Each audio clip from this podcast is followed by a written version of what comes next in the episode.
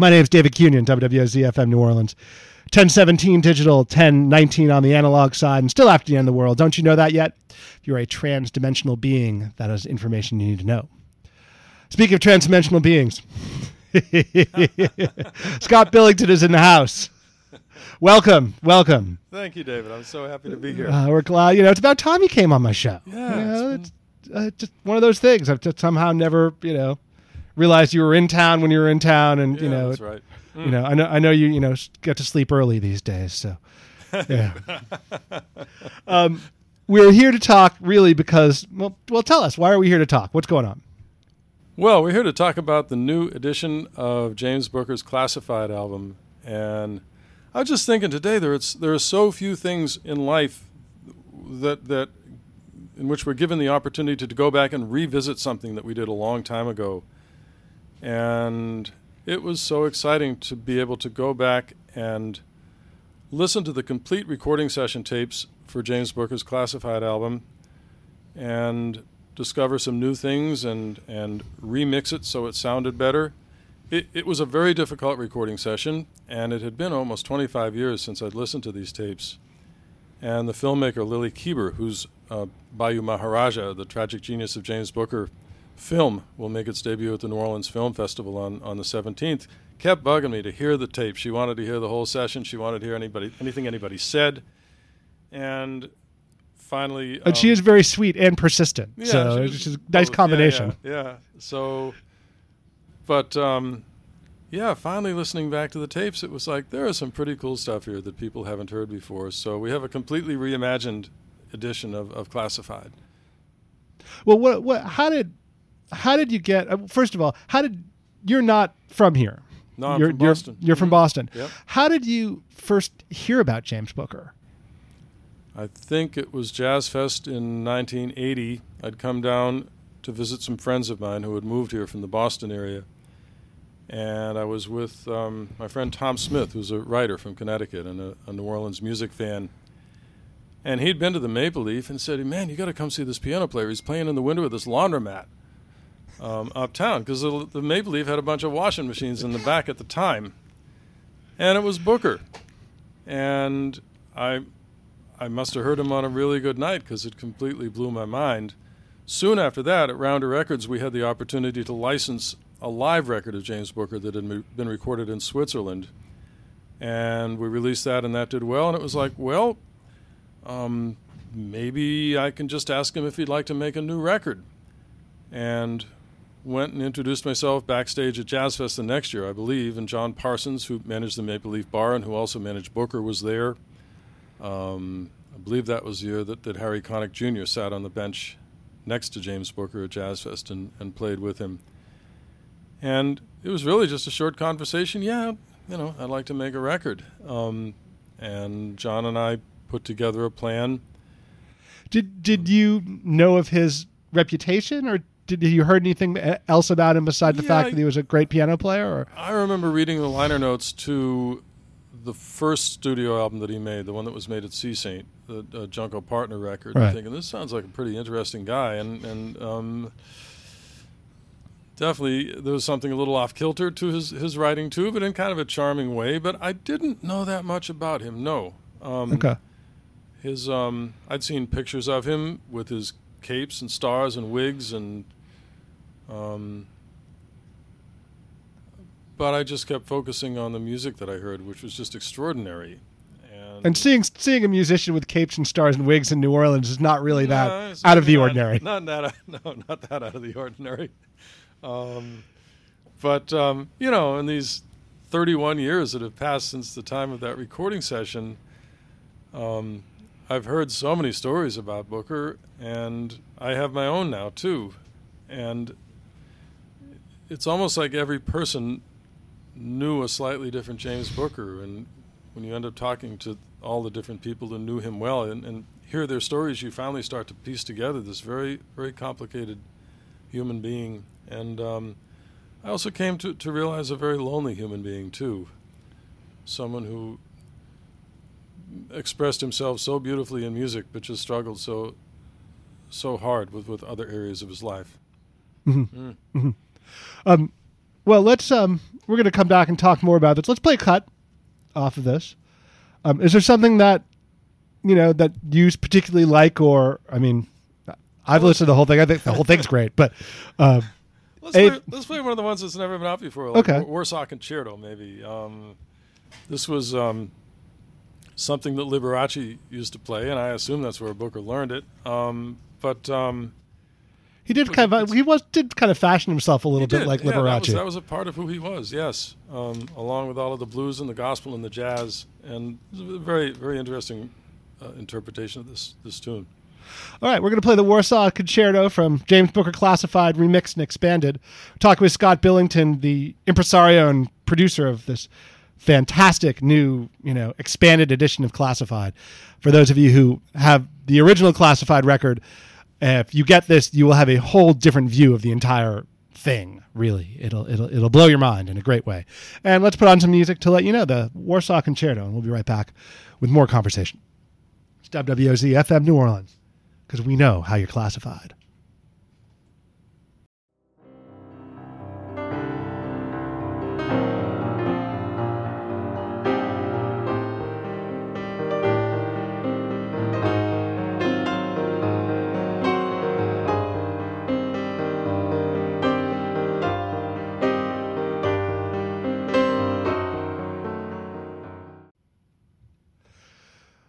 Warsaw Concerto, courtesy of James Booker from Classified, Remixed, and Expanded. Put out by Rounder Records. We have the producer of this fine, fine recording who's revisited it after how long how long has it been since when was this done? It's been 31 years, 1982. I was 30 years old when we made this record. Wow. God, it has been that long, huh? We're sitting here with with uh, that's Scott Billington, who has graciously decided to come in and tell us more about this this fantastic recording. Um, how explain to me how you recorded this, where you did it, circumstances behind it. Sure. It was done at Ultrasonic Studio on Washington Avenue, which um, sadly got wiped out in Katrina. Um, although the the engineers from the, from the studio, David Farrell and, and Steve Reynolds, are still active around town. Um, Booker played every Wednesday night at the Maple Leaf Bar with the band that's on the record James Singleton on bass, Johnny Vidacovich on drums, and Red Tyler on tenor saxophone. These are the musicians he wanted to play with. And the idea was that was their rehearsal space. They would develop repertoire for the record. And Booker dug out some things that he, he loved from the 60s and, and 50s, some, some Paul Gayten and Annie Laurie songs, and had a pretty good grip, I think, on, on the kind of record that he wanted to make. But then, about two and a half weeks before the session, he had some sort of breakdown and ended up in Baptist Hospital. And I was in Bogalusa making a, a follow up to Gatemouth Brown's first record on, on Rounder, um, which was run like a, a pretty standard recording session. Big band, 12, 12 musicians, you rehearse the songs, you get everybody to know their part, then bring Gate in and hopefully capture it in a few takes and get, get the best energy out of him. Um, then go clean things up if you had to do overdubs and so forth. Um, with Booker, we assembled at Ultrasonic Studio in in the daytime, like 11 o'clock in the morning on the first day of the sessions, and we worked for a while on one of the songs that he, he wanted to record, "If You're Lonely," and there's a beautiful alternate piano take, solo piano take of that on the new record. But he just was distracted and just became increasingly worried that he didn't have the songs, that he wasn't getting the performance. And I realized how, how difficult this was for him. It wasn't a stream of consciousness performance in a nightclub anymore. Um, and we got very little done that day. The, the band take of If You're Lonely that's on the record came from that day. Um, the next day was a, a repeat, but, but even more frustrating. He asked that Cyril Neville and Earl King and Allen Toussaint to all come down to the studio and bring him songs. He needed songs. And Cyril and, and Earl, who were both his friends, they showed up right away. Um, Earl sat at the piano and demoed a couple songs for Booker, but then he became disinterested in the whole thing, and he stopped talking to me. He stopped talking to them. He stopped talking to everybody.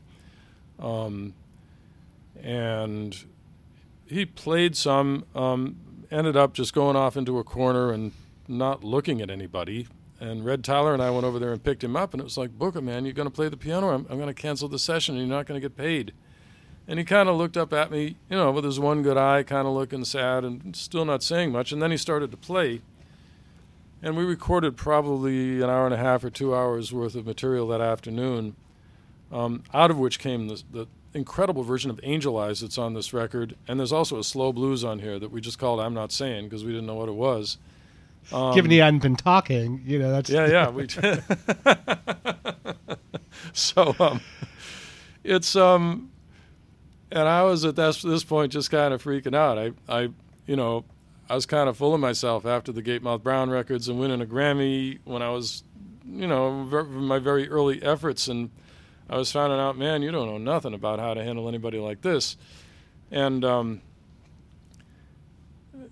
I just fretted all night that, that I wasn't going to be able to have a, I was going to spend all this money and come back with no record.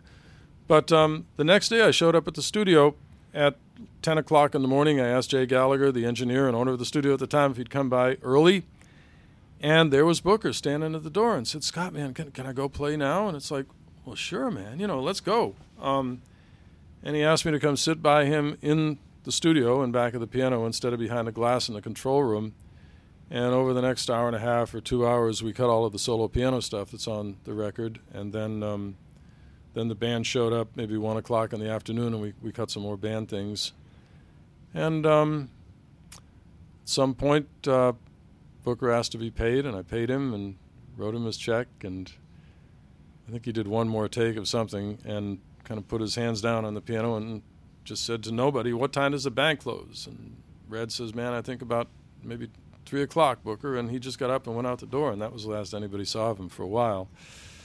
Um, but we got this record here. You know, here it is, and um, you know, I'm, I'm I was so grateful for the opportunity to go back and revisit this. Um, I wish there could have been another one. I wish I could have learned enough from this session and learned enough about Booker to, to go back and do it better the next time. Um, he, um, he, kept calling me on the phone quite a bit after we made the record um, just to talk about things. Um, he really was a, a lonely guy and um, some funny things.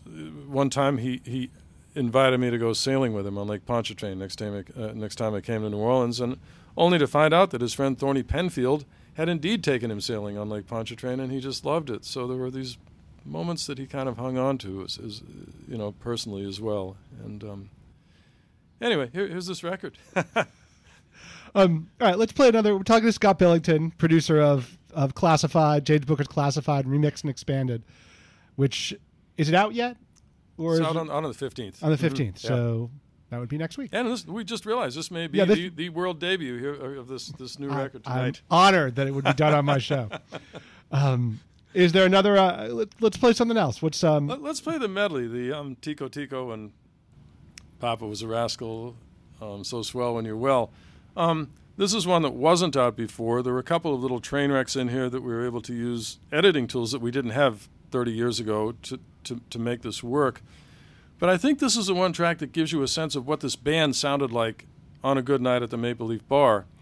Um, you can particularly hear Red just pick right up on where Booker was going with things. And because Booker wasn't telling anybody before he started what key it was going to be in, what song it was going to be in, obviously, once the musicians heard Tico Tico, they knew where it was. But then he just modulates a couple times, just all of a sudden, and everybody's right with him. It's um. Well, they're, they are professionals. You they know, are even, absolutely. Even, even, no even Red Red wasn't as young in that, but you know, even Vidacovich, even Johnny and James, who were relatively young at that point, knew what sure. they were doing. Sure, so. absolutely. Um, mm-hmm. Sweet, sweet. All right, so uh, we'll do the medley of Tico Tico, Papa was a rascal, so swell when you're well. Stub WOZ, FM New Orleans. 1034 digital, 1035 analog. We'll play this and then we'll come back and talk to Scott a little bit more about this whole thing.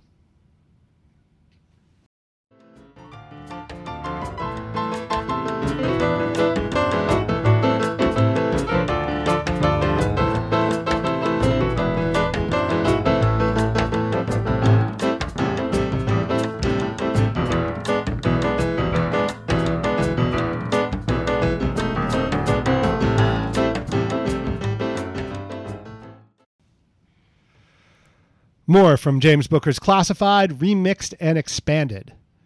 Here on 90.7 FM WWOZ, courtesy of Rounder Records. We have the producer of this fine, fine record that I would recommend all of y'all get if you're fans of New Orleans music or piano music or good music in general. Um, Scott Billington is here. Um, now, you were saying earlier that that Lily Keber, the Mm-hmm. producer of, of the James Booker documentary, she's the one who kind of prodded you into Oh, just in listening to the tapes again. Yep. what what when you first heard him again. What there- there's there certain things that jumped out at you or surprised you about you know that you had forgotten yeah, I was about. just like, boy, that that sounds so good. And Johnette, my wife, was was listening with me, and she said, Scott, you know, this this is some great stuff here. This this and and it it just caused me to t- to have to reevaluate the whole thing and go back and look at it again. And um, and of course, back then we were limited to, to 18 or 20 minutes per side on an LP too. So there was a physical limitation to how much we could put out on that first record as well. And um, I think I might have made different choices today, but this this is really it. Every I think everything that, that anybody would ever want to hear from that session is now on this on the CD. It's 75 minutes long, and it's also going to come out as a two LP set. oh, sweet. Yeah. Okay, so it's actually it's going to be vinyl, Vinyl, you bet. Yeah, yeah. the way God intended it, as some say around here. So, um, um, and and I've, as I'm watching, a lot of this was in was in kind of like there's the theme from The Godfather on here that Booker would play every Sure. so often, and so a lot of it was like kind of Booker's standard repertoire at the time. Yeah, I guess so. There are a few surprises on here. Like I, I don't know where Angel Eyes came from. I'd never heard him do that before. And the song "If You're Lonely," he, he did learn that especially for this record. Although I don't think we ever got a, a version all the way through with all the right words in it, but close to it.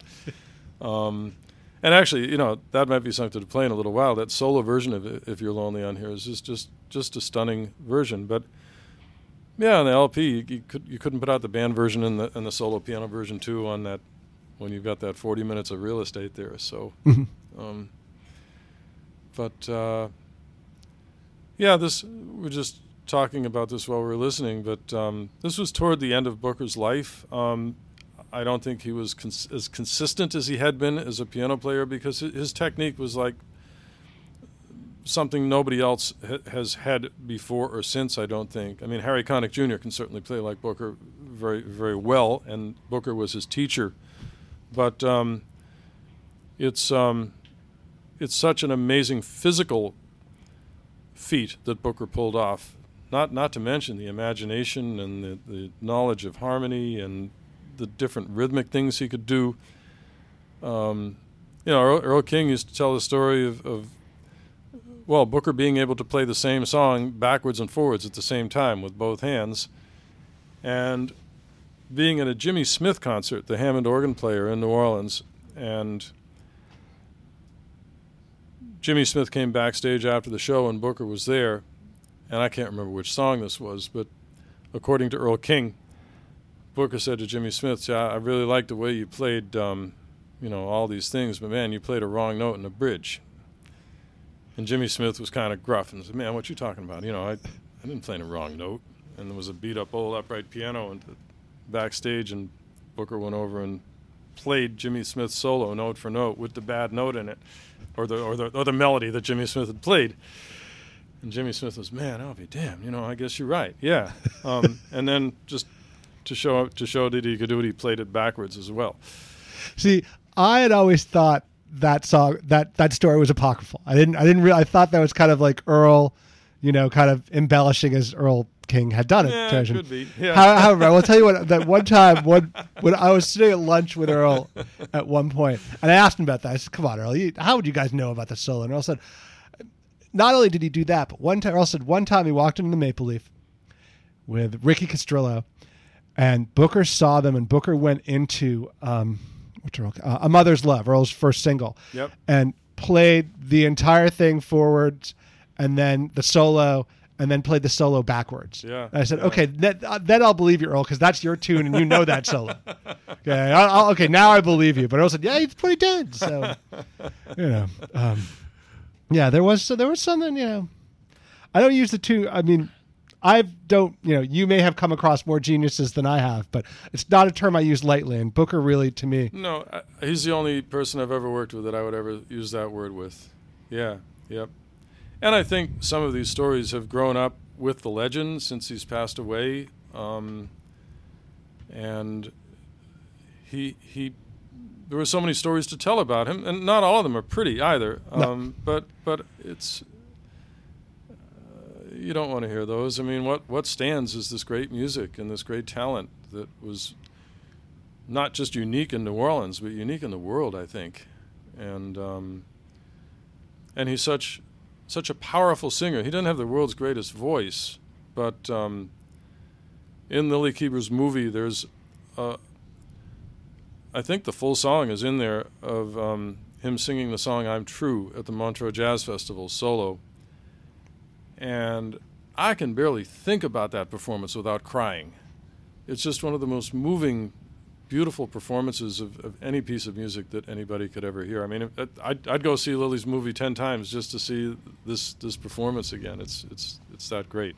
So Yeah, he his, his voice his, his voice was it was not necessarily a cl- what you would call a classically good voice in but in terms of the tone and the feeling behind it oh yeah, yeah. um, you know the guy could really get it you know get across what he was trying to do And he was funny too with his voice. He'd talk in Spanish. He'd use a Bela Lugosi accent sometimes, or Jerry Lewis, or Woody Woodpecker, or whatever. He was he was very clever with the way he could use his voice with sound. Um, so, yeah, James Booker talking to Scott Billington uh, from Rounder Records who produced James Booker's Classified and James Booker's Classified remixed and expanded oh you want to do um you want to do if you're lonely is that or do you want to Yeah, do ano- you want to do another one that hasn't Let, let's do the solo version of If You're Lonely because Okay. that hasn't been out before. Um, Okay, so that's the second one, right? Yes, the Okay, second okay. one. Yeah. hmm That means I have to requeue.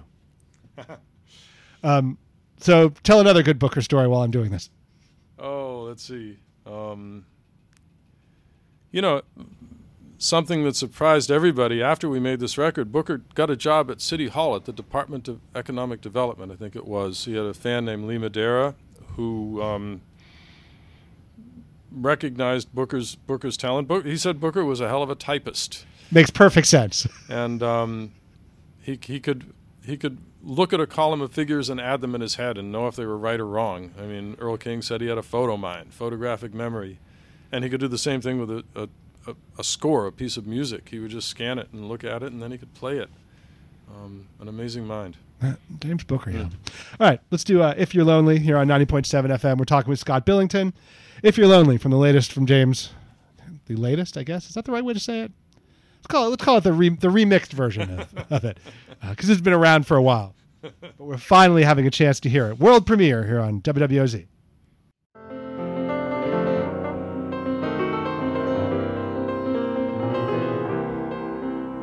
if you're lonely.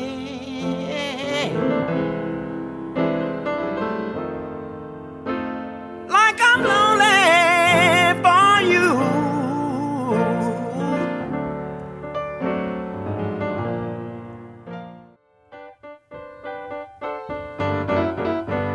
Trail of rent. To let 50 cents.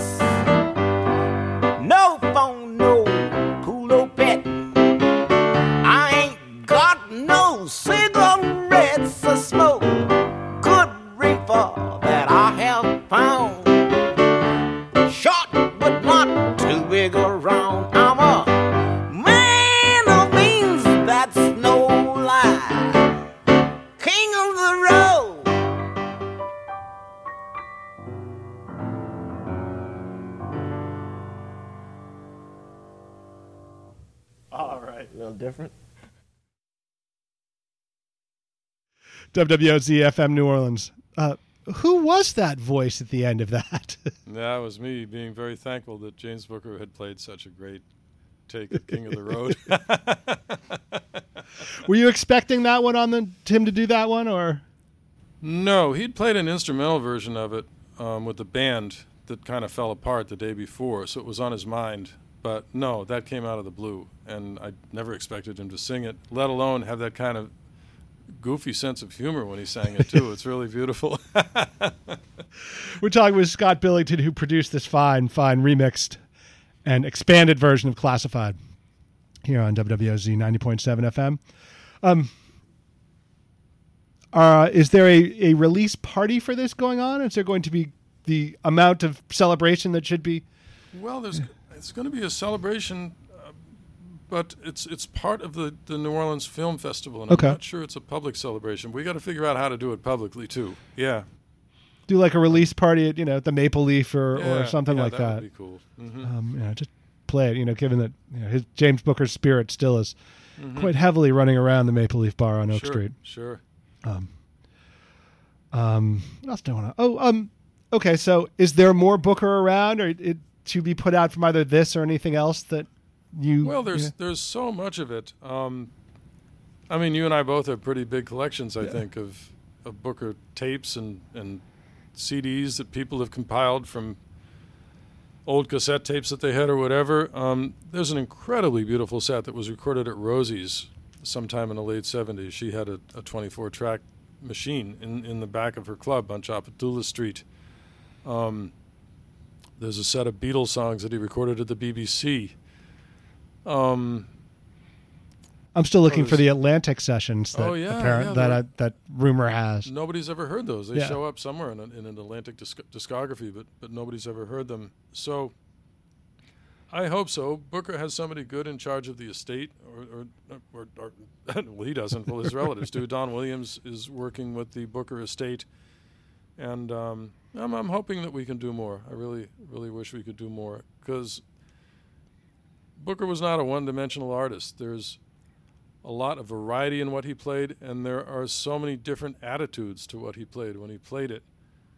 And um, there's there's a lot there. I'd I'd love to be able to do a box set, but boy, that's becoming a a, a challenge. That's a difficult thing. Difficult just because of the amount of money it costs to make the things to begin with. But um, so hopefully, yes. Um, Well, what? You, how have you seen also since, since you've been working with you know Booker and you know Booker tapes for you know 30 years now? How have you seen people's attitudes or or the the you know the I, I guess the attitudes and the, um, the popularity of him change over the years? Well, there's something happening right now that nobody could have predicted. So many people becoming interested in him again, and a lot of younger people discovering him for the first time, I think. Um, there's so many aspects of his character that just it, it, it makes it an attractive discovery for somebody because he, he was so eccentric in so many ways.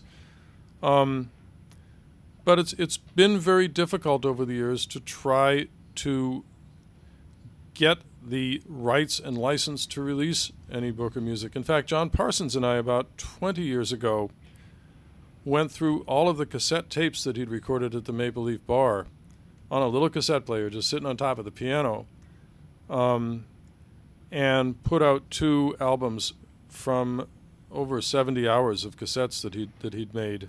Um, and those are very good, but of course the fidelity isn't isn't particularly great. Um, we, we were able to do a pretty good remastering job on it, but it was the only Booker material that we could actually get clear license to. I mean, John owned this stuff, and so many people who own Booker tapes are very possess- possessive of them, and I think it, it's it's it's been that way since the beginning too. With photographs, with images, people cherish that little bit of Booker that they may own, and it's been difficult to work with very many people to get it out there into the world. I think most of the people that I've I have run into who who knew him and were tight with him realize how special Absolutely, he Yeah. was and certainly don't after you know years of lots of new orleans artists being exploited they you know want to make sure that i guess you know in some strange way they don't want him to be exploited Yeah. for, for better or for worse Sure, you know sure, sure. um i kind of i you know that's what And he made a great number of live recordings in Europe, and a lot of those have come out over the years, and some of them are great too. Um, but um, it's going to be an, an interesting time when this when this movie comes out, and I think the movie deserves a big audience, and it's a very intriguing. Booker was a very intriguing man, and made such beautiful music. I think of that Sugar Man movie that came out last year. yeah Oh, now he's still living, of course, but um, there's there's a story here to um, for for many more people to discover.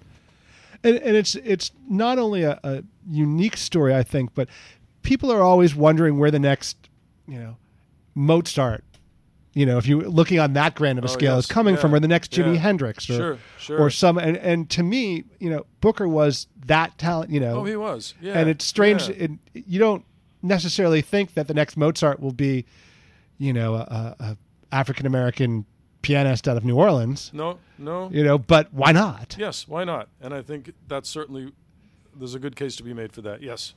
Mm-hmm. A- And I, you know, I've been telling people about Booker ever since, you know, I did my documentary on him in the Yes. mid 90s. Mm-hmm. And it's now, you know, tens of thousands of people, I mean, you know, that I've told to. And once I've found out that once you tell people, when you tell people a story, people are captivated by it. And then when you put on the music to go along with it, because Oh, you can bet. actually hear him, Sure. um, not one person that I've ever told has failed to be moved, Yes. most very deeply Absolutely. by the whole thing Yep. Yep. um, and they want to hear more and they you know are you know now with lily's documentary about to come out that's going to give you know booker some you know exposure that you can't you know that more than you know i've at least been able to do and probably Sure. you know oh, absolutely. you have been able more to, been able to. Yeah. Yeah. And there's a lot of passion behind that film, and um, yeah, I, I hope it happens. I hope, I hope the world gets to hear James Booker. yeah the more the, the world will be a better place the more people who hear james booker. I'm, No I'm fully it. convinced of that. And with that let's do one more. Talking to scott billington uh, who has been sweet enough to come on and, and talk about james booker. Uh, one more. What you want? Let's play that live version of Lawdy Miss Clawdy that you like. Live, The, I mean, I'm sorry, the, not the live version, the solo version. The solo version. yeah. Uh, all right, that's track yeah. 4 Mhm. Tell me about this one. Well, we cut this with the band, and it's a it's a really nice, slow, funky groove that Johnny Vidacovich especially plays on it. Um, it's a more conventional approach to the way you'd expect an R&B song to sound. Booker sings a song, Red plays a solo, he plays a solo, he sings it, and they go out. Um, which I think is a little more con- confined than the way that many people heard James Booker. But the next, oh, actually, this was before before the band version. On that last day, he played the solo version of the song, and you just hear the whole scope of New Orleans R&B piano in this one little two-minute performance of Lawdy Miss the Lloyd Price song. The um, that just that bounce in the bass and, and and the rolls in the piano. Booker seldom played one note. He was always rolling in or out or some something with incredible precision, and yet made it sound so easy at the same time. So here's here's a, uh, a short version of Lawdy Miss played on, on solo piano. It's WWOZ FM New Orleans.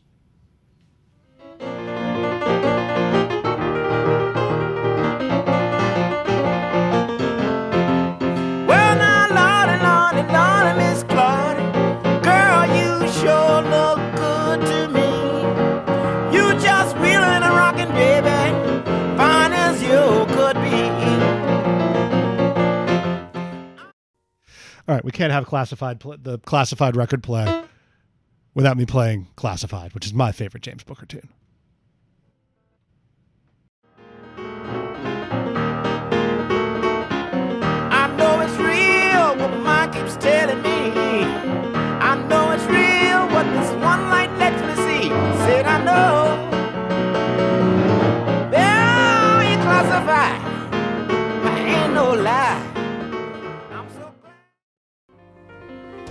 In the background is Angel Eyes from James Booker. Utterly beautiful stuff. Uh, Scott Billington is still here. Anything else you want to tell us about this fine record? No, just um, I'm glad you were able to, to debut this record, making its world debut here tonight on, on David Kunian's Kitchen Sink Show. And I thank you so much for I'm totally honored. come by. totally honored. totally honored. Anything I could do for you know for you and for you know James Booker, the memory of him and you know his music, um, is definitely a, a, a you know a mitzvah, as they would say, Yeah. as my grandmother would say. thank you so much, Yeah. David. Thank you for coming on. Uh, You have an open invitation anytime you've got anything going on or you know stuff you want to tell the world about. You know, right. please please come by. Thank you so much. Um, and um, and uh, next time you come by, I'm gonna get some Beau Jocque stories out of you. oh yeah, that'd be fun. yeah, that- Let's do it. yeah, yeah. All right. All right, y'all. Scott Billington. Um, the record is out on the 15th. James Booker, classified, remixed, and expanded. Uh, it, you know, if you're a New Orleans music fan, you need it. So uh, we'll let book we'll let this play out a little bit until I can figure out what I'm going to play next.